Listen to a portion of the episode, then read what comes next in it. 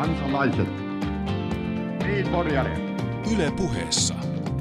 Leikola ja Lähde. Jos tämä asia ei pian selvene, minä menen radioon ja pidän puheen. Perjantaisin kello yksi. Ja oikein, oikein hyvää perjantaita. Tämä ei ole 13. päivä, vaan 15. päivä, mutta tämä on Leikola ja Lähde. Ja tässä tämän ohjelman aikana kuulkaa tarjoillaan aterioita. Ihan siellä sun täällä. Niin, siis tässä viikon mielenkiintoisiin uutisiin kuuluu se, että aivan tuoreimpiin uutisiin kuuluu se, että koneet lentävät jälleen ja näyttää siltä, että Finnaarista on tulossa aivan normaali eurooppalainen lentoyhtiö, sellaisen, sellainen, jossa aterioita ei tarjoilla. Niin. Ö, uutinen on tuoreempi kuin lentokoneateriat yleensä, mutta että edelleen tässä on sellainen ongelma, että kansantalous ja vientiteollisuus uhkaa silti pysähtyä. Mitäs, mi, mi, mikäs kumisampylä nyt on, Markus, mennyt, mennyt, me, yhteiskunnan rattaiden väliin? Niin, siis tota, silloin kun herneet, herneet ei ole saatavissa, silloin käytetään kumisämpylää, mutta täytyy sanoa, että mä oon tähän asti ajatellut, että se koko lihapihvi, mikä on siellä ensimmäisessä luokassa, että se on niin kuin liha, jolla on kaikkein kallein kilo, kilohinta. Sähän maksat silloin käytännössä siitä pihvistä tuommoisen 500 useampaan tuhatta euroa lisää. lisää. Mutta kyllä tämä näyttää, että tuota, tämä lentokoneruoka, että jos Suomen tuota, merimiesunioni todellakin pysäyttää Suomen satamat lentokoneruokailun takia, niin kyllä tässä päästään niin sellaiseen ruoan hinnan nousuun, että siinä ei tavallinen kansalainen perässä pysy logiikassa. Meinaatko, enää. että se kallein pihvi on sittenkin merimiespihvi? Ei vaan kysyn, missä se pihvi on. Nähtäväksi jää, kuten niin monasti tässäkin lähetyksessä todetaan. Aivan oikein, koska tota, nähtäväksi jää, koska, tota, mutta ei mennä näin jäämurtajiin kuitenkaan. Muistatko vuosikymmen sitten, kun ää, Helsingin vanhassa jäähallissa ää, nörtit istuivat yökaudet imemässä pillillä kokista Assembly-tapahtumassa? Oi, niitä aikoja messuhalliin siirryttiin sitten ja, ja, ja tota, silloin vihaiset linnut olivat vasta munia sijoittajien silmäkulman pilkkeen paikkeilla. Ja nyt kaikesta tästä puhutaan kansainvälisenä sijoitustapahtumana. Joo, mielenkiintoista on, että slash, eli räntä, siis joka, joka tota, muuten, jos en ole aivan väärässä, tiedän saavani ta- taatusti kyllä palautetta, jos olen väärässä, mutta silläkin uhalla, niin tota, muistaakseni on Peter Westerbakan ke- keksimä nimi, että tota, pannaan joku semmoinen niin epähoukutteleva nimi, että se on itsessään kiinnostava. Tämä räntätapahtuma Suomessa, joka muutama vuosi sitten alkoi parisadan hengen ihmisenä vetää täällä tällä hetkellä 6000 ihmistä. Ja, ja tota, ei ainoastaan ihmistä, vaan ihmisiä, joilla on isot lompakot Helsinkiin. Ja siis siksi, että, siksi, että tapahtuman nimi on räntä, eli slash. Mun mielestä se on jo saavutus sinänsä. Suomi-kuvaa, kuulkaa. Siinä, siinä sitä on Suomi-kuvaa, mutta aika hurja huhu oli eilen liikkeellä, että tämä, Niin sä kävit siellä. tämä Supercellin ostaneen japanilaisyhtiön pääkonttori saattaisi siirtyä Helsinkiin. Öö, pitääkö sama hu- huhu sisällään sen, että Keilaniemessä olisi vapautumassa jotakin tiloja? No tästäkin on ollut puhetta, mutta tuota... Mutta se on niin tämmöinen maapallon kiertokulku, että jos... Mutta siis eihän tämä näin pitänyt että mennä. Siis eihän tämä näin pitänyt Espoosta mennä. mentäisiin tuonne Seattleen, niin vastaavasti Japanista tultaisiin Espooseen, niin maapallo... Eihän tämä, eihän tämä näin pitänyt mennä, koska meidänhän piti olla se maa, jossa yksikään, yksikään kansainvälinen yritys ei missään tapauksessa halua sijaita. Ja Mistä jos tulee tänne, kyse? niin sitten kysytään, että miksi ihmeessä te haluatte tulla tänne. Niin. Olipa kyse, Rännän keskelle. niin, olipa kyse sitten Googliksesta tai mistä, mistä hyvänsä. Mutta kyllä tässä tota, itse asiassa tämä Supercell-kauppa on pikkusen erityyppinen kuin, kuin monet näistä sijoittajien investoinneista sikäli, että siinä oli taustalla se, että peliyhtiö Supercell halusi Aasian markkinoille ja, ja näki Japanin avainasemassa siinä ja, ja tota, totesi, että kun ei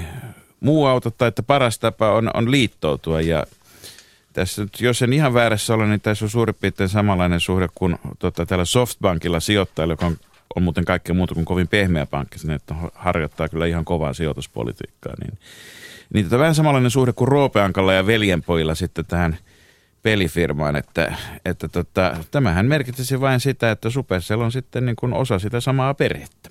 Hmm. Keiretsu, vai miksi niitä nimitetäänkään? Niin ja kun Japanin markkinoilla tai Aasian markkinoilla mennään, niin perheyhteyksillä on merkitystä. Niin kauan kun annetaan, kunhan ei, kunhan ei Iines vaan saa päättää asioista. Mutta se on taas toinen juttu. Se on toinen asia, mutta pysyttelemme näissä parisuhteissa. Tuota, Medvedev ja Putinin lämpimään ja tiiviiseen parisuhteeseen näyttäisi olevan tulossa pieniä säröjä. Niin mielenkiintoista Onko oli se tämä että, seitsemän yhteistä vuotta vai mikä, mikä on se kohta, jossa nyt mennään? että presidentti, ja nyt täytyy siis muistaa äh, arvoisat radion kuuntelijat, äh, tällä kertaa presidenttinä toimiva äh, Vladimir Putin on, on ilmoittanut, että jos pääministerille ei eräs lakiesitys kelpaa, niin aina on tarjolla asiantuntijatehtäviä. Mutta jotenkin mulle tulee siis semmoinen siis semmoinen kaukaisesti mieleen Urho Kekkosen ajat. Niin, ei, siis kerrankin ei voi sanoa, että tota, tämä on joku asia, jota ei olisi tapahtunut Kekkosen aikana, niin tota, kyllähän, kyllähän tuota, on edelleenkin valtioita, joissa presidentin ja pääministerin välinen, väli, väliset suhteet, niitä, niitä ei ratkaista lautasten määrällä. Mm.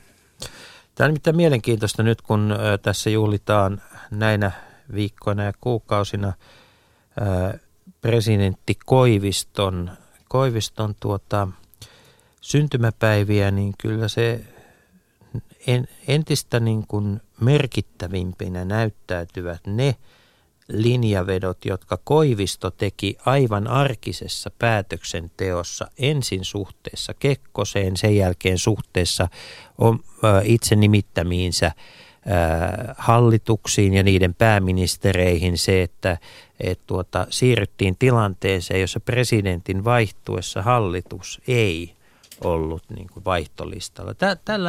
Tämä on semmoinen asia, että mä toivoisin, että, että ja mitäs minä toivon, me muuten muistelemme tätä jossain lähetyksessä. Mutta eikö meidän kannattaisi suoraan kysyä tästä henkilöltä, joka on ollut Koiviston nimittämissä hallituksessa mukana? Leikola ja Lähde. Yle Puhe. Tervetuloa vieraaksi Suomen Pankin pääjohtaja Erkki Liikanen. Kiitoksia. Öö, mennään ensin havistelemaan hieman historian siipiä. Nämä öö, kotimaan tapahtumat, joita tuossa vähän pohdittiin, se muutos, mikä tapahtui Kekkosen ajasta Koiviston aikaan tultaessa, millaisena se nyt näyttäytyy? Mikä oli presidentti Koiviston lahja suomalaiselle parlamentarismille, parlamentarismille? Olisiko ne asiat tapahtuneet, vaikka presidentiksi olisi tullut joku toinen? Tai pääministerinä olisi ollut joku toinen? Aina sitä toista tarinaa ei tiedetä, mutta jos katsoo nyt jälkikäteen, niin jos kaksi puolta oli ulkopoliittinen ulottuvuus ja sisäpoliittinen ja oli aika luonnollista, että ulkopolitiikassa – Koivisto korosti jatkuvuutta alussa. Iso muutos tapahtui. Ja kaikki odotti sitä, totta siis kai, mikä nel... tahansa muu olisi ollut. Ilman muuta neljäs vuosida oli ollut siinä, niin tuota, hän, hän halusi sen, sen tehdä selväksi. Mutta sisäpolitiikassa kyllä se muutos parlamentarismin suuntaan oli ehkä suuremmin, mitä silloin ajateltiin. Me oltiin mole, kaikki Kekkosajan lapsia. Mä en muista, oli ollut eduskunnassa sentään toistakymmentä vuotta, en muistanut edellistä presidenttiä muuta kuin hänen hautajaisistaan, se oli ensimmäinen hetki. Kyllä se tavaton muutos. Ja ensimmäinen muutos on esimerkiksi se, että Kekkonen ei hajota eduskuntaa. Siis Koivisto ei hajota eduskuntaa. Hmm.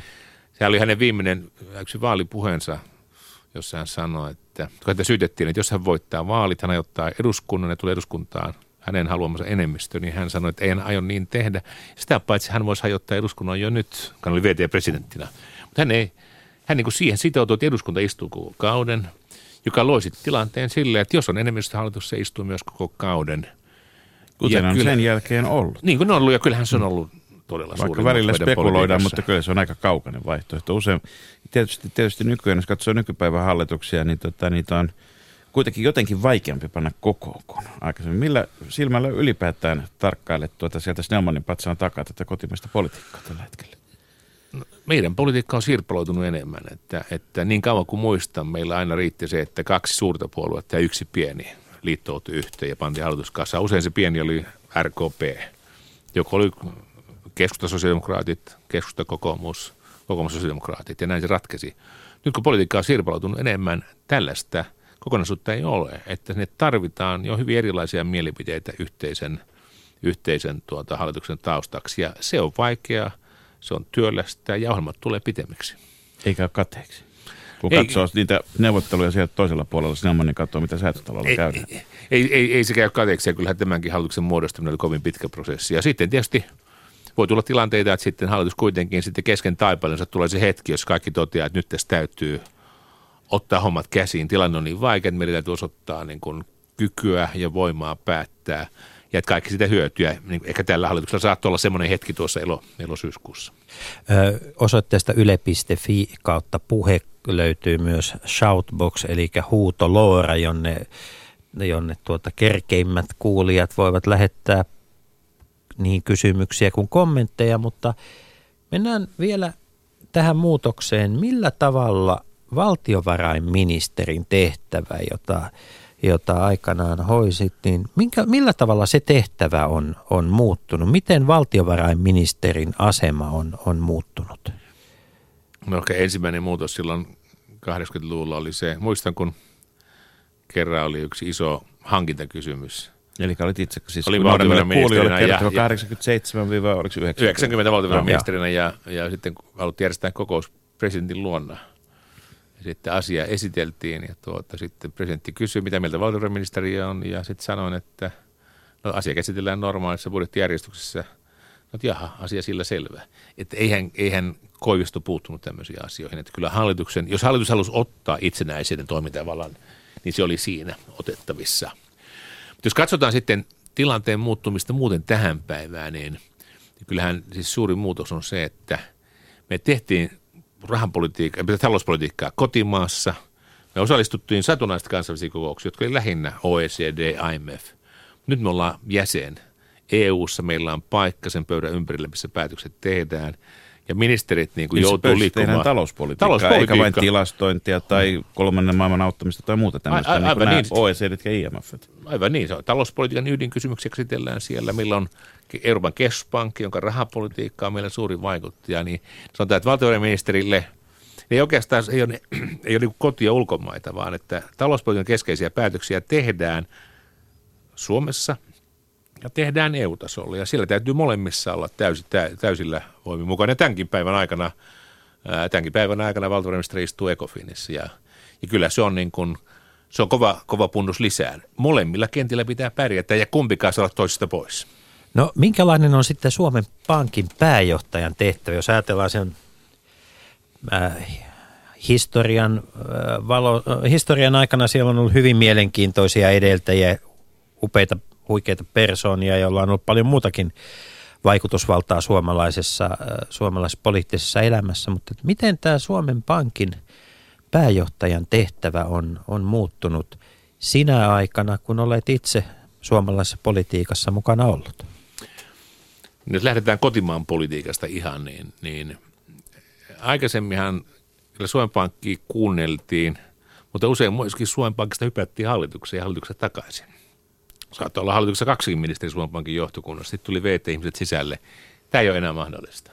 Että pankin itsenäinen luonne on sellainen, että ei, ettei voida enää, että jos lähdetään, niin sitten lähdetään lopullisesti. Mutta Onko se itsenäinen, onko siitä tullut EKP jatketaan? No, ne, no itse asiassa, jos palaan tähän kotimaan politiikkaan, niin kyllä sitten kuitenkin keväällä, kun katsottiin tämä meidän talouden tapahtumia, niin, niin Suomen Pankin, Suomen Pankki tuli voimakkaasti ulos sellaisella analyysillä, että nyt meidän täytyy nähdä, että ei ole vain olemassa finanssikriisi, vaan Suomen talouden oma kriisi, johon ratkaisut pitää löytyä täällä kotimaassa. Me tehtiin siitä paljon analyysityötä, purettiin tämä kysymys auki, kutsuttiin työnantajat, työntekijät tapaamiseen, puhuttiin poliittisille päättäjille, niin, niin, puolue, niin kuin meidän niin kuin analyysiin lopulta sitten luotettiin.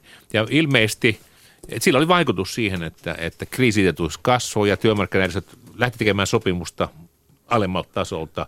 Varmaan rakenneuudistuksissa se vaikutti, että se tulee, mutta se tulee tämän tiedon osattomuuden, tiedon puolueettomuuden, asiantuntemuksen kautta, mutta ei niin, että hypätään itse, hypätään itse hallitukseen. Näetkö se Erkki Liikanen, että, siis, että Suomen Pankilla on niin talouden alueella se unilukkarin rooli, jota esimerkiksi presidentiltä peräänkuulutetaan noin sitten jossakin muissa kysymyksissä? No presi- presidentillä on se ero, ero, että hänellä ei ole tämmöistä niin kuin joka päivä asiantuntija Guardianin meillä käyttävissä. Suomen Pankilla on varmaan Suomen vahvin ekonomistikunta, joka, joka on niin hyvässä iskussa. Presidentti voi aina käyttää eri ihmisiä eri tilanteisiin, mutta meillä on tämä pysyvä tehtävä. Mutta sen lisäksi meillä tietysti on se suuri, että me ollaan osa eurojärjestelmää. Mutta siis edelleenkin, että kotimaisessa yhteiskunnassa, että se rooli on nimenomaan, nimenomaan ikään kuin olla, olla irrallinen, mutta sitten taas kuitenkin tarpeeksi vahva ja tarpeeksi painava sanon, me siis asiantuntijakarteja. Aleksis, on... Aleksis Kiven, Aleksis Kiven tuota, seitsemän veljeksen lukukokemukset alkaa tulla mieleen Joo, kyllä se näin on, mutta kyllähän me, Suomen Pankin pääjohtaja on sitten esimerkiksi talousneuvoston jäsen, jossa työmarkkinajärjestöt ja ministerit istuu koko ajan. Että meillä on paikka ja meillä on sanottavaa, ainutlaatuista sanottavaa, joka on omaa, niin siihen aina on, aina niin kuin mahdollisuus. Yhdellä varauksella kuitenkin, että meidän pitää muistaa se, että, että me ei voida ottaa niin kuin arvokantoja.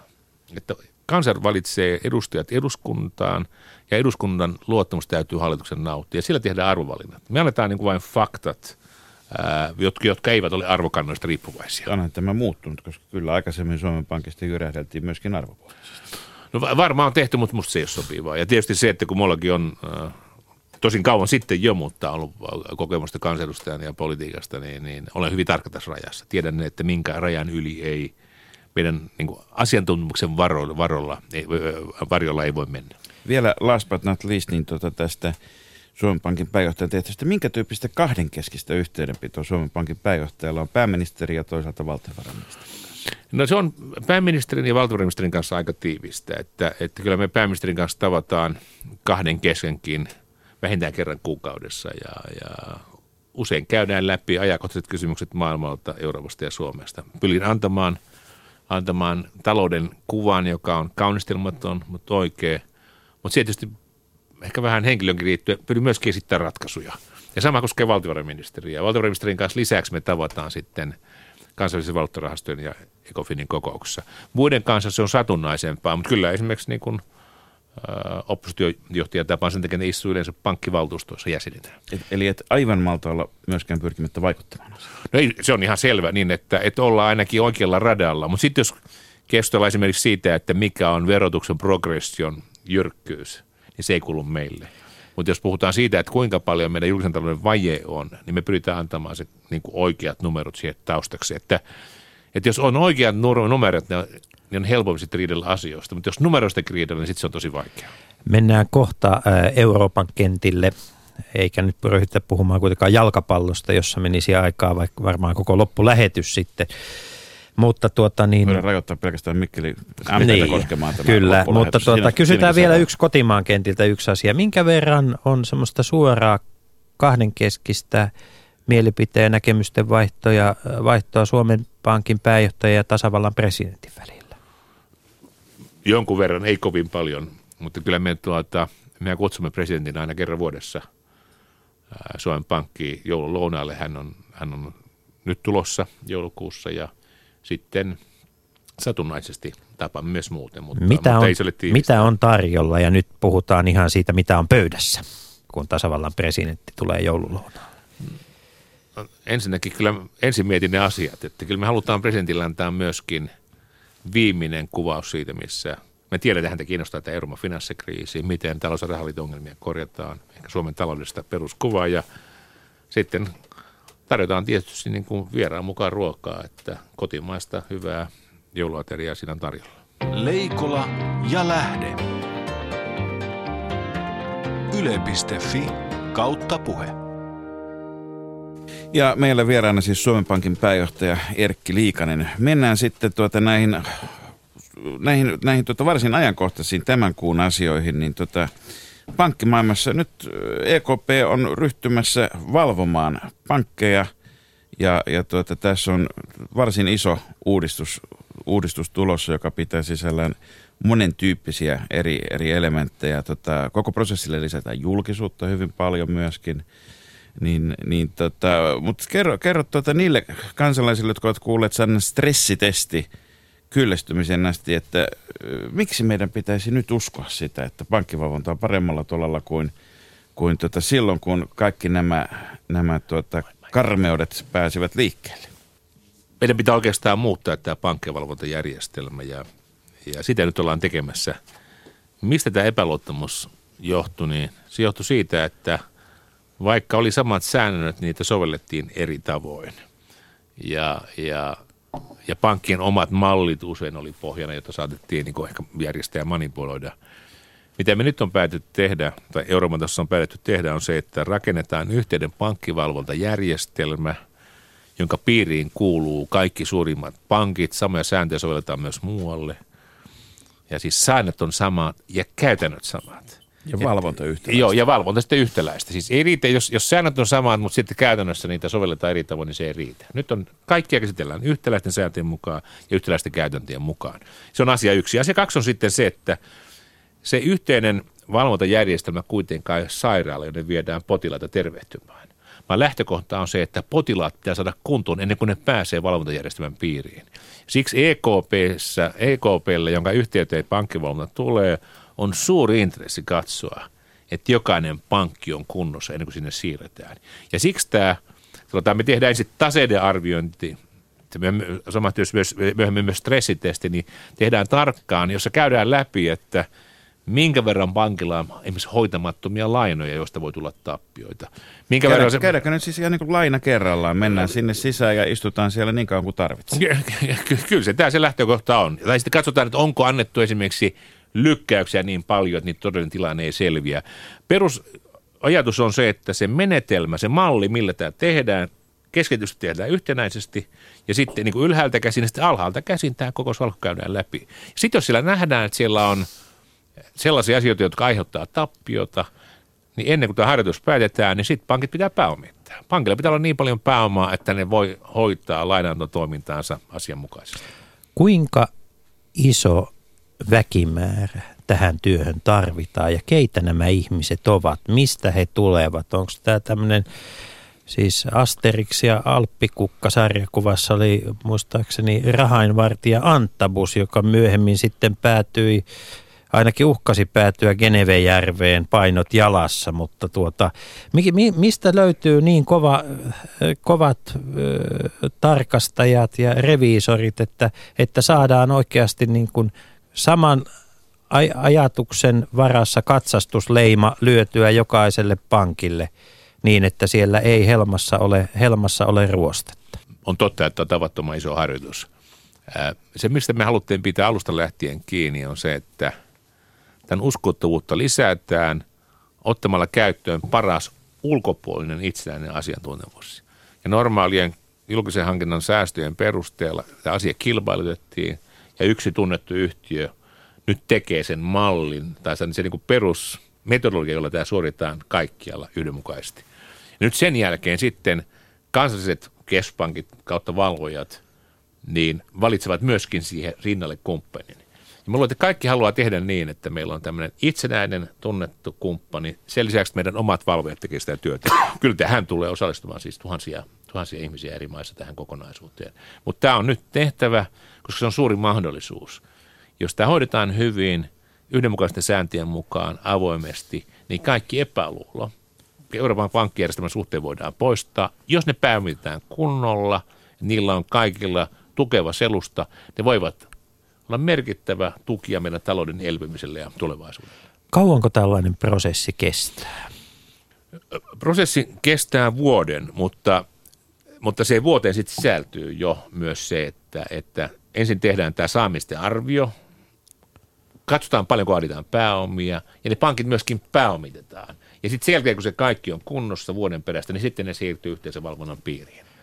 Eli reilun vuoden kuluttua, kun joululounaita syödään, niin silloin suomalaisilla ja eurooppalaisilla pitäisi olla paljon rauhallisempi olo maan, maanosan pankkisektorin toimintatavoista. Kyllä, kyllä näin on. Ja mun täytyy sanoa se vielä, että, että suomalaiset on hyvin syvästi kiinni tässä harjoituksessa. Me tässä, e, meillä on EKP-neuvosto, jossa oli jäsen, tietysti vastaa siitä, mutta me on asettu korkean tason virkamiesryhmä sitä valmistelemaan. Siinä on mukana Pentti Hakkarainen, johtokunnan varapuheenjohtaja. Sitten yhtä ihan keskeistä valmisteluryhmää, joka tekee ikään kuin käsikirjan siitä, miten tämä yhteinen valvonta hoidetaan – kansallisia, niin sitä on vetänyt Jukka Vesala, joka on finanssivalvonnan apulaisjohtaja. Me ollaan tässä syvästi ja lähetettiin yksityiskohtia myöten tässä harjoituksessa kiinni. Niin ja itse, itse olet sun tämmöinen englanniksi hieno titteli, High Level Expert Group on Reforming the EU Banking Sector, eli siis Euroopan, vedät niin kuin Euroopan pankkisektorin tuota, uudistamisprosessi. No se oli, se oli oikeastaan prosessi, joka mun osalta suoritettiin valmiiksi viime vuoden syksyllä 2012 talvella komissioon. Komissiossa oltiin muun yhteydessä, eli komissaari Michel Barnier, joka vastaa rahoitusasioista, kertoi puhuneensa puheenjohtaja Barroson kanssa ja pyysivät minua johtamaan asiantuntijaryhmää, jonka tehtävänä oli katsoa, riittääkö se, mitä nyt on pankille tehty, vai pitääkö tehdä semmoinen rakennereformi, jossa pankkien korkeariskiset toiminnat irrotetaan normaalista talletusten vastaanottamisesta ja kotitalouksien yritysten luottamisesta. Eli, eli tämä iso kysymys, että tota, palataanko tavallaan siihen käytäntöön, joka ensin otettiin Yhdysvalloissa käyttöön finanssikriisin jälkeen ja, ja tuota, joka on pidetty siellä ihan tässä, tässä tuota, suhteellisen viime aikoihin, kunnes, kunnes sitten tuota, niin, niin, niin eikö tämä aika ydinkysymys, että tämmöinen niin kuin, tota, kansankielellä sanottu niin kuin, tota, sijoitus, spekulointi, pelaaminen ja kotitalouksien rahat, niiden erottaminen, miltä se näyttää? No, tämä oli niin suuren laman jälkeen, siis 30-luvulla no. tosiaan tuli voimaan, sitten se purettiin 90-luvulla ja nyt, nyt sitten asia keställä uudelleen. seurauksia voi sanoa, ei tietenkään ainoana syynä, mutta yhtenä keskeistä. No, tämä on tietysti tällä hetkellä kiistalainen asia. Komissio on luvannut tuoda ehdotuksen tämän vuoden aikana asiasta. Ja tuota, luulen, että aika monet on sitä mieltä, että, että omaan lukuun tehtävää kaupankäyntiä, jota monet kutsuu puhtaasti spekulatiiviseksi sijoitustoiminnaksi, niin sitä ei saisi tehdä tallettajien rahoilla, eikä sillä olettamuksella, että valtio takaa sen riskit. Koska muuten käy niin, että voitot yksityisiä, tappiot, tappiot ja, ja veronmaksajat. Tästä on hiukka ollut puhetta viime tästä on, ja, ja, ja, ja, ja, tästä on yksi, yksimielisyys, aika monen yksimielisyys.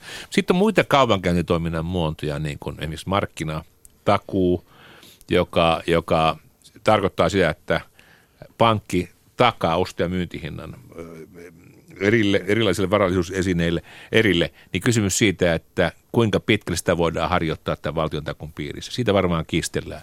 Itse on aika vakuuttunut, että, että jonkinlainen erotus tehdään kaikkein korkearisimman kaupunkityön suhteen. Kuinka laajalle se menee, niin se on, se on vielä avoin kysymys. Ja, ja voi olla varma, että koska tämä on se ala, jossa innovaatio on ruisleipää, niin, niin tota se, se, sitä tuota keskustelua siitä rajanvedosta ja sitten taas vastaavasti uusien porsareikien etsimistä ja niiden porsareikien innovoijien ennakoinnista, niin tuota tullaan käymään vielä paljon peitsen taittamista. Kyllä, kyllä tullaan paljon käymään ja, tuota, ja meidän täytyy tietysti olla siihen valmistautunut – ydinkysymys, yksi ydinkysymys kuitenkin on se, että tämä tämmöinen spekulatiivinen kaupankäynti tai, tai omaan lukuun tehtävä kaupankäynti, niin siellä yleensä palkkiojärjestelmät perustuu hyvin lyhyen tähtäimen voittoihin.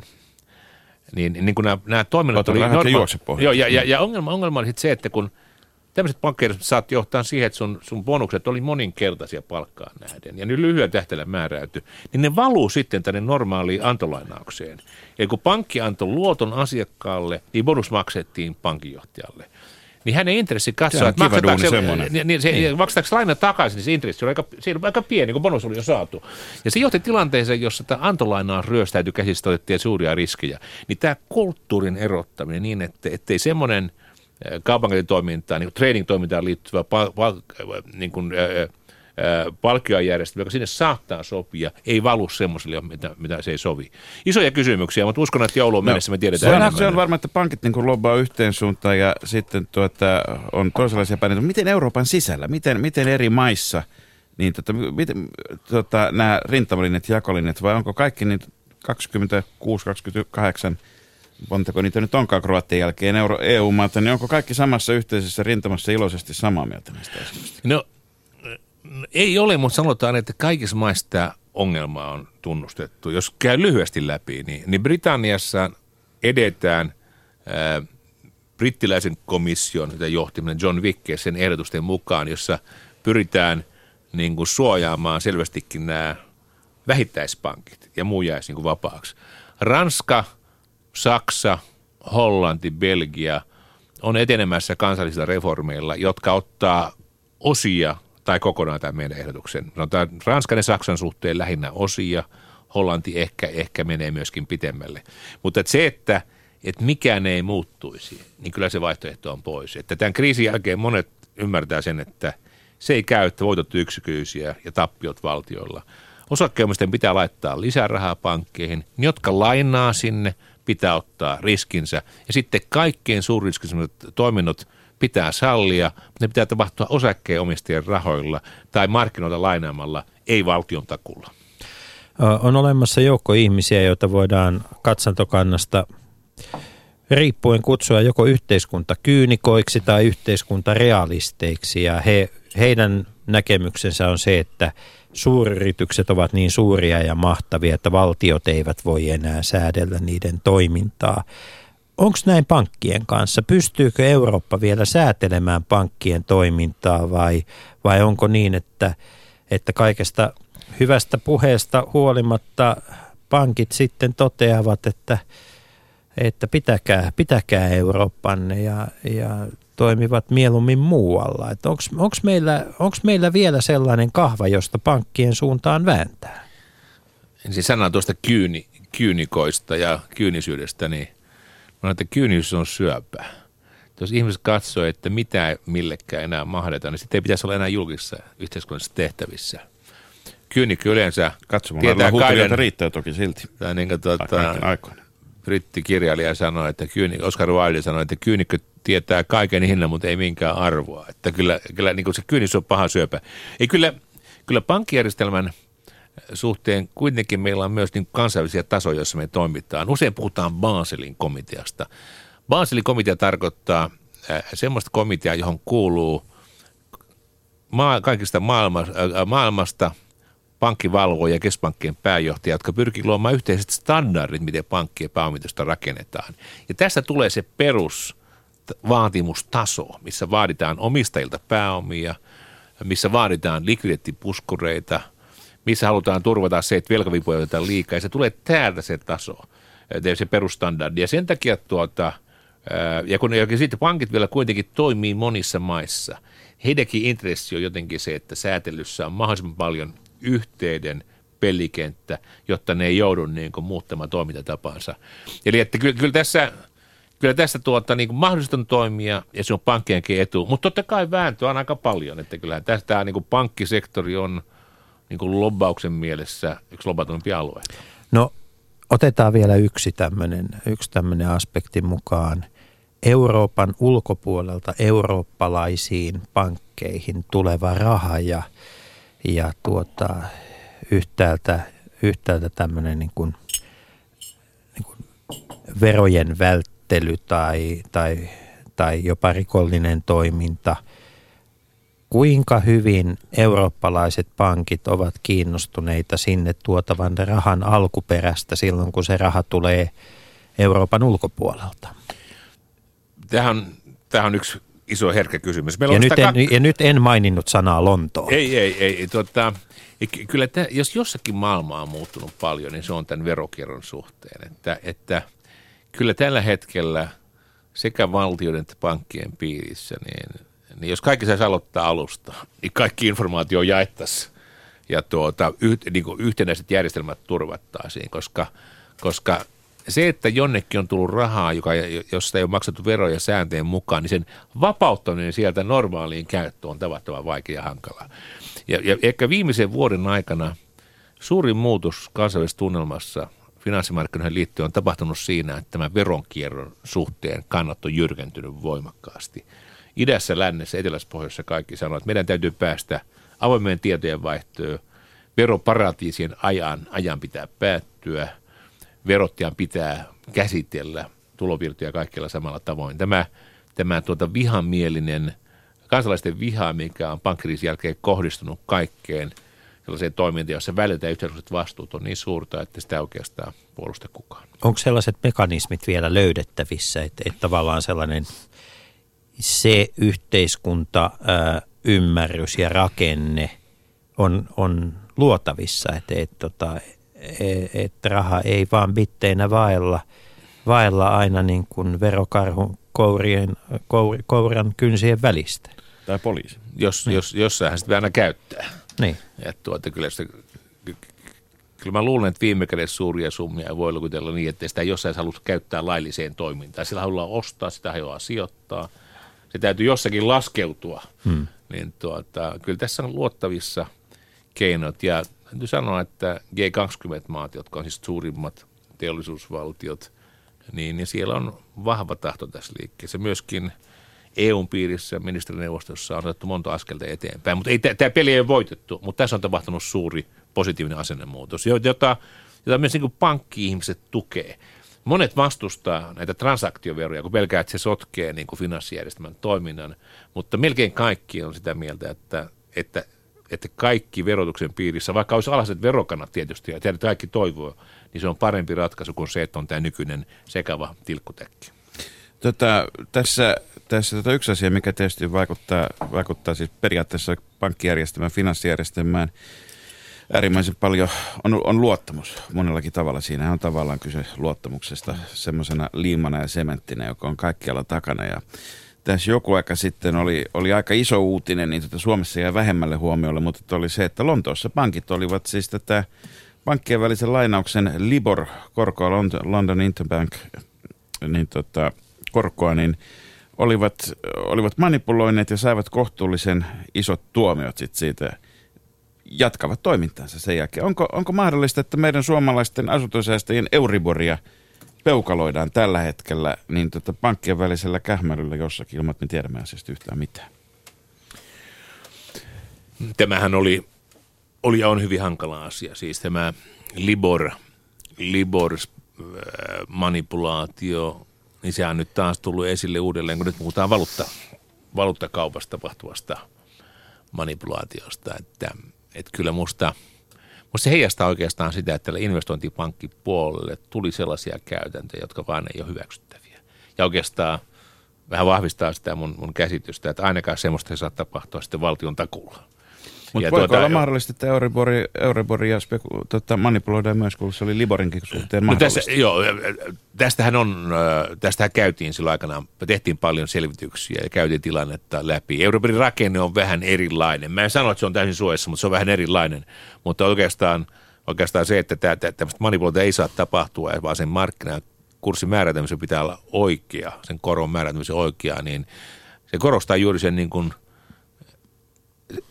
sen asian suurta merkitystä. Että jos meillä niin kuin melkein kaikkien kotitalouden kotitalouksien lainat on sidottu Euriboriin, ja tuota, että se on se oikea mittatikku, minkä mukaan rahan hintaa määritellään, niin sen pitää sitten määräytyä myös oikein. No totta, ja tässä nyt on tehty, ja tässä on nyt tehty yöllä vaihtamaan mittatikkua toiseksi. Tässä on menty nyt parempaan suuntaan, mutta kyllä se kova, kova shokki meille monille tämä Libor, Libor manipulaatio oli. Joo, en mä halua jäädä inttämään enkä jankkaamaan, mutta totta, luen oikein rivien välistä, että takeita siitä ei ole, että, että Euriboria ei No se, se on järjestelmän tietysti vähän erilainen, että semmoista riskiä ole, mutta että kyllä tässä kaikki nämä, nämä viitekorkojen maailman selkeyttäminen on iso ja tärkeä tehtävä.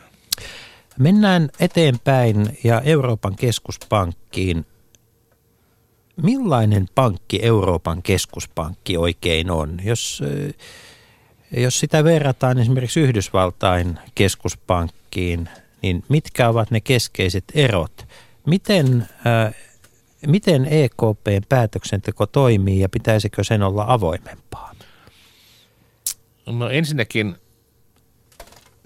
niillä on enemmän yhdistäviä tekijöitä kuin erottavia. Ää, siellä rahapolitiikasta päättää avomarkkina komitea, johon kuuluu Fedin kuvernöörit, Fedin johtokunta, joka on Washingtonista, ja sitten osa alueellisten keskuspankkien pääjohtajia.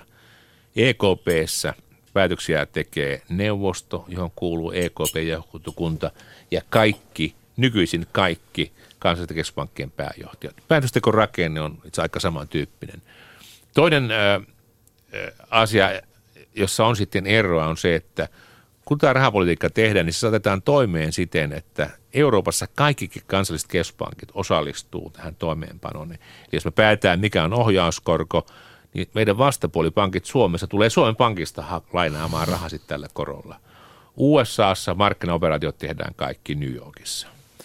Kolmas, mitä tulee avoimuuteen, niin EKP oli siinä edellä, että meillä ensin ryhdyttiin pitämään kokousten jälkeen suuri lehdistötilaisuus, jossa kerrottiin, mitä sillä tehdään ja vastattiin kysymyksiin. Nyt on siinä Fed seurannut. Fed oli taas siinä edellä, että ne aikaisemmin julkaisi yhteenvedon kokousten keskustelusta, ja se on juuri nyt meillä esityslistalla, ja EKP-johtokunta on luvannut, että ne tuo ehdotuksen vuoden lopusta, ja mä todella kovasti toivon, että me voidaan tässä ottaa selvä askel avoimuudesta, avoimuudessa eteenpäin. Mitä se käytännössä merkitsisi tällainen yhteenveto? Nähdäänkö sieltä se, että mitä, minkä kannan minkäkin maa on ottanut vai, vai, vai mennäänkö siellä jo sitten niin kuin, kuinka syvälle käytyihin puheenvuoroihin ja niiden, niiden tuota, Vai jääkö se ainoastaan sitten sille tasolle, että minkä tyyppisiä näkökohtia no, no, oli keskustelussa esillä? No ei, ei saa ihan siihen jäädä. Kyllä musta, musta, musta sen pitäisi kyetä välittämään kansalaisille ja markkinoille tietoa, että minkälaiset argumentit oli keskustelussa, mille kannolle tuli enemmistö ja millä perusteilla, mille kannolle ehkä jäi vähemmistö. Ja sitten jos siellä oli yksittäisiä poikkeavia näkemyksiä, ne kirjoittaisi siihen. Niin niitä argumentteja seuraamalla voi sitten ymmärtää päätöksentekoa ja ne paremmin arvioida, mitä se merkitsee tulevaisuudelle. Mitä maihin tulee, niin en usko, että mennään siihen, että yksittäisiä nimiä laitetaan siihen. Sen takia, että saattaisi olla kokoukselle vahingollista, koska silloin jäsenet alkaa kirjoittaa etukäteen puheenvuoron ja jättää sen pöytäkirjaan. Sen aito keskustelun vapaus pitää turvata, mutta lukijan pitää ymmärtää, miten se meni. Mitä esimerkiksi tarkoittaisi nyt? Viime viikolla päättiin korona-alennuksesta. Nyt tuli kaikenlaisia vuotoja lehtiä, mitä siellä tapahtui. Minun mielestä olisi paljon parempi, että tulisi yhteenveto keskustelusta, joka kaikki saisi yhtä aikaa. Eli, ja, eli se on ikään, sitä. ikään kuin kremlologeille sitten semmoista niin kuin hyvää lähdemateriaalia. Ei, ei se ole kansalaisillekin. Kyllä nämä argumentit tulee sieltä, sieltä selvästi läpi. Ja, ja mä, mä niin kuin, mehän tehdään tämmöistä yhteenvetoa pöytäkirjoista tälläkin hetkellä. Mä voin sanoa, että – että sitä, mihin tullaan julkistamaan, tulee huomattavasti helpottamaan asioiden seuraamista ja ymmärtämistä. Ja silloin niin kun, kun mä esimerkiksi periaatteessa noudan yhteisiä sääntöjä, jos me sovitaan, että ei vuodeta, niin ei vuodeta. Puheenjohtaja pitää konferenssi, mutta sitten jos kuitenkin tulee vuotia siellä täällä, niin se on meille vähän epäreilu, jotka noudattaa sääntöjä. Kun kaikki on yhtä aikaa samalla tavoin ulkona, se on parempi. Mutta tämä tarkoittaa siis suomeksi sanottuna sitä, että se Euroopan keskuspankin demokratiavaje, jota on paljon kritisoitu ja jota, jota mainitsematta Esko Seppänen ei pysty käyttämään yhtään puheenvuoroa, niin se on tiedostettu myöskin EKPssä. Ky- kyllä, tämä on, tämä on, niinku, tämä on kahdella, kahdella tavoin tärkeää. Yksi on se on tämä tilvellisuus kansalaisille, että ne voi ymmärtää, mitä tehdään. Niin, niin se on sen takia tärkeää. Ja toinen on myöskin sitten markkinoita pitää arvioida. Kun markkinathan, ottamatta kantaa, onko hyvä tai paha, mutta nehän ostaa velkapapereita sillä odotuksella, mihin korot kehittyy. Niin täytyy saada kaikki mahdollinen informaatio vetääkseen sitä johtopäätöksiä. Se auttaa molempia. Leikola ja lähde. Yle Puhe. Arvoisa suomalainen media ja äh, kaikki toimittajakollegat siellä, täällä ja tuolla. Minä olen kukaan etsiskellyt kovasti lehdistä ja televisio-uutisista ja radiosta tämän viikon kenties merkittävintä uutista Euroopan kannalta. Nimittäin niin, Irlanti, Irlanti on ilmoittanut, että, että tuota, myrskyn jälkeen on tyyni sää, eli se aikanaan sovittu kolmen vuoden aika tulee heille riittämään ja he saavat pankkisektorinsa kuntoon. Suomen Pankin pääjohtaja Erkki Liikonen, miksi tämä ei ole uutinen meillä? Tämä on hyvä kysymys. Itse asiassa – tulin tuossa illalla Lontoosta, mutta tulin myöhään, niin tuossa yhdellä TV-kanavalla uutissa yksi kirjeenvaihtaja tuossa kymmenen jälkeen kertoi sen, mutta missään muualla ei ole tapahtunut. Kyllähän se niin on, on että tämä tuota, tämmöisiä prosesseja, kun niiden käynnistymistä seurataan, niin tässä seurataan myöskin sitten loppuun. Ja Irlantihan on positiivinen tarina sen takia, että ne on, ne on noudattanut ohjelmaa, ne on saanut pankkijärjestelmänsä selvästi terveemmälle pohjalle – markkinat on siitä palkineet niin, että nyt sitten korot on niin laskeneet, että pystyy hankkimaan kor- markkinoilta rahaa julkisiin tarpeisiin kohtuullisella hinnalla. Ja on vain hyvä, että ne lähtee tästä pois. Velka jää, joka ne sitten hoitaa aikanaan pois, mutta ne eivät ole enää ohjelman piirissä, niin se on hieno juttu. Se on hyvä uutinen. No, tämä tarkoittaa sitä, että Timo Soini on väärin. Joo, no Timo Soini, Tässä Soini asiassa. vastaa, Tässä- joo, joo, no, joo, tässä joo, joo, asiassa, vastaa jokaisen näihin, mutta tietysti olisi hyvä, että, että meillä niin kuin olisi tämmöinen tilivelvollisuus kaikilla, että hallituksella ja oppositiolla, jokaisella kansanedustajalla, joka sanoo, niin seurataan aina asian loppuun. Jos todetaan, että no, tämä ongelma poistuu, se on hyvä, koska tämä, tämän finanssikriisin ongelma ja näiden Euroopan kriisin ongelma on siinä niin kuin erityinen, että sen kanssa elää ne, jotka on ollut aikaisemmin hallituksessa, ne, jotka on nyt hallituksessa, ne, jotka joskus haluaa tulla hallitukseen. Kaikille riittää. Että olisi hyvä, että kaikilla taholla olisi tästä tämmöinen pitkän aikavälin vastuu ja linja. No miltä näyttävät muut kriisimaat? Miltä, miltä Euroopan, Euroopan talouskriisi näyttää? Ja, Mitä ja, sinne suohon kuuluu? Niin, No kyllä sanoisin, että, että suos ei enää ole. Että jos katsotaan esimerkiksi julkis, ju- niin kuin kansantalouden tasapainoa, että velkaantuiko nämä maat vielä, niin vastaus siihen on, että ei. Eli vaikka sen alijäämä on kurottu umpeen, joka tarkoittaa, että Kreikka, Irlanti, Italia, Espanja ja Portugali kokonaisuudessaan on tasapainossa. Ne ei velkaannu enää. Ja jos tämä tasapaino pysyy, niin se antaa jo kunnon kasvun mahdollisuuden. Onko niiden kilpailukyky parantunut? Vastaus on, että on. Eniten kyllä Irlannissa, mutta myöskin Espanjassa ää, ja muuallakin, joka tarkoittaa, että, että niiden kyky viedä on parantunut. Ja se on heijastunut nyt sitten sillä tavoin, että esimerkiksi Espanjan viennin kasvu on ollut yhtä voimakasta 2008 jälkeen kuin Saksan. Eli että paitsi että vaihtotase on supistunut, sen takia, että tuonti supistuu, mutta myöskin viennin kasvu on ollut huomattavan voimakasta. Ja kolmas positiivinen seikka on se, että, että myöskin julkisen talouden alijäämät on supistunut. Että on tapahtunut paljon, ilmassa on, on tapahtunut ilman muuta käänne, mutta vielä ei olla siellä. Irlanti on pitimmällä, Espanjassa on tuntuva käänne. Italia, hallitus ehkä yhdestä pahasta kriisistä selvisi, mutta ei saa jättää työtä kesken. Portugali oli vaikea paikka viime keväänä. Ää, Nyt tilanne on jonkun verran rauhoittunut. Kreikalla on, on, on haastetta jatkuvasti. Toki pitää muistaa, että kuitenkin ne ongelmat siihen alkuperäisen paketin kokoon nähden on tietysti selvästi pienempiä. Että kyllä mä tota, sanoisin, että ja, ja, ja näin kerrottiin Washingtonissa IMFssä, valtorahaston kokouksessa, että kyllä tämä Euroopan tilanteen käänne on niin kuin merkittävä. Että Eurooppa ei kaikilta osin ole enää tämän keskiössä. Onko nämä rakenteellisesti niin kuin kestäviä yhteiskuntia, kun me katsotaan sitä, että, että miten, niin kuin, miten valtio kontrolloi talouden ö, rahavirtoja, kuinka hyvin näissä on päästy siihen, että verotettava, tulo, verotettavaksi kuuluva raha myös on verotettavaa. Nämä maat vähän tässä vaihtelee, että, että yhdessä maassa on aika hyvinkin toimiva verojärjestelmä, toisessa sitten voi olla heikompi. Ää, Mutta esimerkiksi Kreikkahan on ollut tunnetusti tässä suurissa ongelmissa ja, ja, ja kansainvälinen valuuttarahasto ja EU on siellä tehnyt paljon töitä. Tapahtuuko siinä? No Eikö kyllä Kre- siellä on menty eteenpäin, mutta siellä se kehitys on ollut hitaampaa kuin Kreikasta voi melkein sanoa, että se on entistä enemmän se erottumassa niin kuin omaksi tapauksekseen. Että siinä missä Irlanti, Espanja, Portugali sittenkin on niin kuin tavallaan notkahduksia isommassa kuvassa, niin, mutta Kreikka on niin tämmöinen kroonikkopotilas. Se, ne sanotaan, se tuli paljon syvemmältä. Et siellä, on, siellä on paljon pitempi matka. Joudut tekemään paljon suurempia, vaikeampia ratkaisuja, mutta kyllä mä niin kuitenkin täytyy antaa mahdollisuus, että kun muutoksia tapahtuu, niin todetaan, että näin on, niin hyvä jatkaa, mutta se ei ole ohi. Kun muualla ollaan, niin kuin, ollaan kyllä pitemmällä.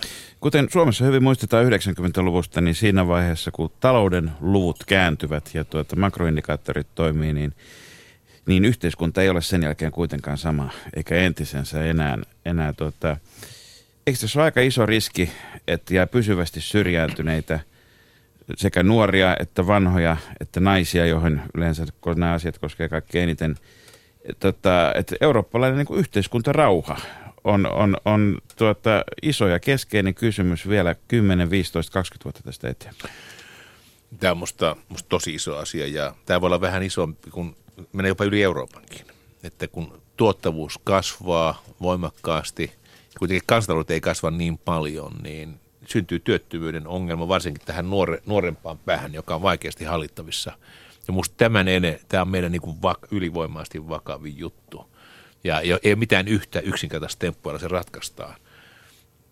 Perusvalinta kuitenkin minusta on se, että, että tärkeintä on se, että kukaan ei syrjäydy kokonaan. Että työhön vaikka se olisi lyhytaikaisempaakin, niin sinne pitää olla kannustimet, jotka aina on suurempia kuin se, että ollaan työn ulkopuolella. Sitten täytyy miettiä, miten, jos se työllä ei pysty elämään, niin miten turvataan toimeentulo. Miten sitä täydennetään julkisella tuella. No, Mutta ettei siis, ihminen äh, syrjää... hyvi- hyvinvointiyhteiskunnasta puhutaan nyt. No, me tarvitaan molemmat, me tarvitaan molemmat, mutta puhun siitä, että siis se syö, pitkän aikainen syrjäytyminen on se kaikkein tuhoisin tie.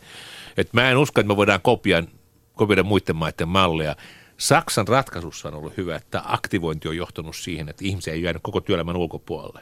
Ja tämä ongelma, mitä nykyinen hallitus yrittää ratkaista, on sitten se, että miten turvataan se minimi toimeentulo sille, että kaikki tulee tällä toimeen. Se tarvitaan näitä molempia toimia. Hyvinvointiyhteiskunnan se piiri, jossa me kannattaa huolta toisistamme, mutta toisaalta se yksilön vastuu siitä, että pitää ponnistella itse työmarkkinoilla suinkin siellä mahdollisuuksia on. Euroopan ja muidenkin maanosien historia kertoo aika karua kieltä siitä, että kun talous on tällaisessa tilanteessa, niin ihmiset syrjäytyvät paitsi ansiotuloista ja, ja tuota, toisistaan, niin ennen kaikkea demokratiasta.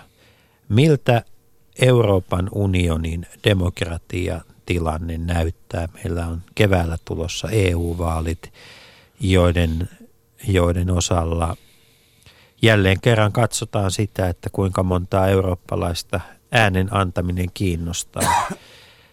Ja mitä niillä äänillä halutaan. Niin. Meillähän on aika vaikea kestolo monissa Euroopan maissa tällä hetkellä, että, että tämmöinen, tämä kriisi on antanut tilaa nationalismille ja populismille, populismille kun on oikein monimutkainen ongelma, niin haetaan yksinkertaisia helppoja ratkaisuja, jotka, jotka todennäköisesti on vääriä.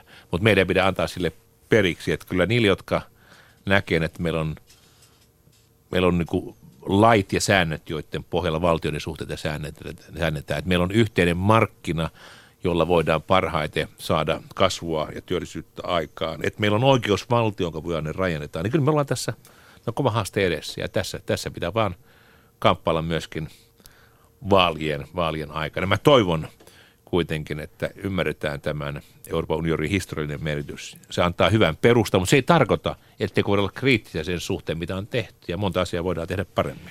Entisenä komissaarina, miltä näyttää tämä Euroopan parlamentin vallan kehittyminen?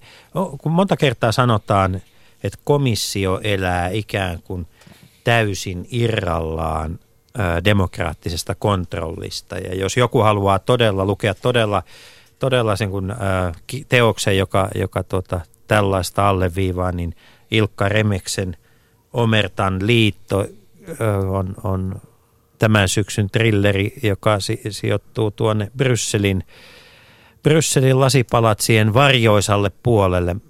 Onko komissio, näyttäytyykö se ihmisille sellaisena toimijana kuin se on vai onko se mielikuva väärä? EUn ongelma on aina se, että yleensä ihmiset, jotka toimii yhdessä instituutiossa, pitää sitä kaikkein tärkeimpinä ja muuten ei ole paljon mitään. Mutta kyllähän kuitenkin komission ydin on se, että, että sillä on aloiteoikeus. Mutta muutos syntyy vasta, kun jäsenmaat ja Euroopan parlamentti on siinä mukana. Komissio on hirveän tärkeää työtä tämän pankkiunionin rakentamisessa esimerkiksi. Mutta muutos syntyy vasta, kun jäsenmaiden hallitukset ja Euroopan parlamentti löytää sitten ratkaista yhden kompromissin. Komissiolla on arvo siinä, että se pyrkii turvaamaan sitä, että lakeja ja sääntöjä noudatetaan yhdenmukaisesti kaikkialla. Mutta ei se semmoinen vallan keskittymä ole, mitä näissä tarinoissa yleensä luullaan. Millä mielellä katselet sitä keskustelua, mitä Suomessa on käyty komissaarin valinnasta? Tuota, tähän astihan komissaarin on pitänyt olla Demari Mikkelistä, mutta nyt näyttää siltä, että muitakin kelpoisuuskriteerejä aletaan ottaa käyttöön. Ja sieltä muistakin puolueesta on tullut mikkeliläisiä. mikkeliläisiä sieltä. Tuota, siinä se vaihe, on aina, mielenkiintoinen vaihe on sitten se katsoa, että mitä salkkuja on käytettävissä. Että, että varmaan, jos ajattelee sitä, että mistä kautta suomalainen voi saada suurta vaikutusvaltaa, niin pitäisi keskustelu olla sitten – ajankohtaista, kun komission puheenjohtaja on nimitetty, kun hänen asemansa on vahvistettu ja hän ryhtyy katsomaan, minkälainen joukko siihen ympärille rakennetaan. Ja, ja silloin tietysti toisiin tehtäviin sopii yhdet paremmin kuin toisiin. Et musta tässä asiassa ei, etua kaikki niin, no siitä ei, ole, siitä ei ole haittaa, haittaa koskaan, mutta että, että musta sen asian suhteen ei ole, ei ole suuri kiire vielä. Tärkeää tietysti on, että, että maan, maan parhaat, parhaimmat voimat siihen on käytettävissä ja – Ja, ja kyllähän pienelle maalle tämmöisillä tehtävillä on varmasti suhteellisesti suurempi merkitys. Tuota, miksi ihmisen pitäisi äänestää Euroopan parlamentin vaalissa? Mi- millä, mihin suomalainen äänestämällä voi silloin vaikuttaa? Mihin se, mihin se, mikä on se Euroopan parlamentin ää, valta meidän suomalaisten arkeen? Meihin vaikuttaa päätökset, jotka tehdään Suomen ulkopuolella. Koskee ne sitten meidän finanssijärjestelmää, koskee ne sitten meidän pankkiunionia, koskee ne sitten meidän ympäristöä, ilmaston tilaa, koskee ne kemikaalin standardia, lääkkeitä, internettiä. Hyvin tärkeää, että kun ne vaikuttaa meihin ne päätökset, niin käytetään se oikeus olla osana sitä prosessia, eikä olla vain ulkopuolisena. Ollaan kansalaisia eikä alamaisia. Ja musta se, että kun me ollaan kansalaisia ja halutaan vaikuttaa, niin silloin kannattaa ääntä käyttää. Sitten meillä on kaksi tietä. Me voidaan vaikuttaa Eurooppaan sekä Euroopan parlamentin kautta ja sitten kotimaassa eduskuntavaalien, hallituksen, eduskuntavaliokuntien kautta. Niin, puoli vuotta suurin piirtein jäljellä, jäljellä tässä, tota, ei aivan päivälleen, mutta melkein, melkein. Ja, ja tota, tulemme keväällä myöskin seuraamaan hyvin paljon Eurooppa, koko, koko Euroopan mitassa siis sitä, miten, miten tämä keskustelu kohti eurovaaleja etenee. Tänään, tänään on ollut vieraana Erkki Liikanen, Suomen Pankin pääjohtaja ja, ja tuota, meillä on tässä Jussi muutama lähetys vielä ennen joulua jäljellä. Aiomme vetää muun muassa poliittisen kaniinin hatusta. Viimeinen kysymys, äh, Erkki Liikanen. Mitä hyvää kotimaista tai kansainvälistä on tullut luettua näin Finlandia ehdokas viikolla? Itse asiassa luin, luin kansainvälistä, luin Ranskasta kirjan, kirjan 1914 ja sitten heidän Prikon kuuri suurin kirjoituspalkinnon voittaja, joka kertoi ensimmäisessä maailmansodan lopun demobilisaatiosta. Hienoja kokemuksia, mutta Suomestakin on tehty hienoja kirjoja. Kyllä minun suosikki tänä syksynä on Shelley Weston kangastus 1938 ja Jenni Lintonin 1918. 17. Anteeksi, 7, 17. No. Niin, ne minun, minun, Mutta monta, sekaisin. mutta montakin, tota, montakin muuta hyvää, hyvää kirjaa on tulossa, mutta nämä näin lyhyesti mainittuna.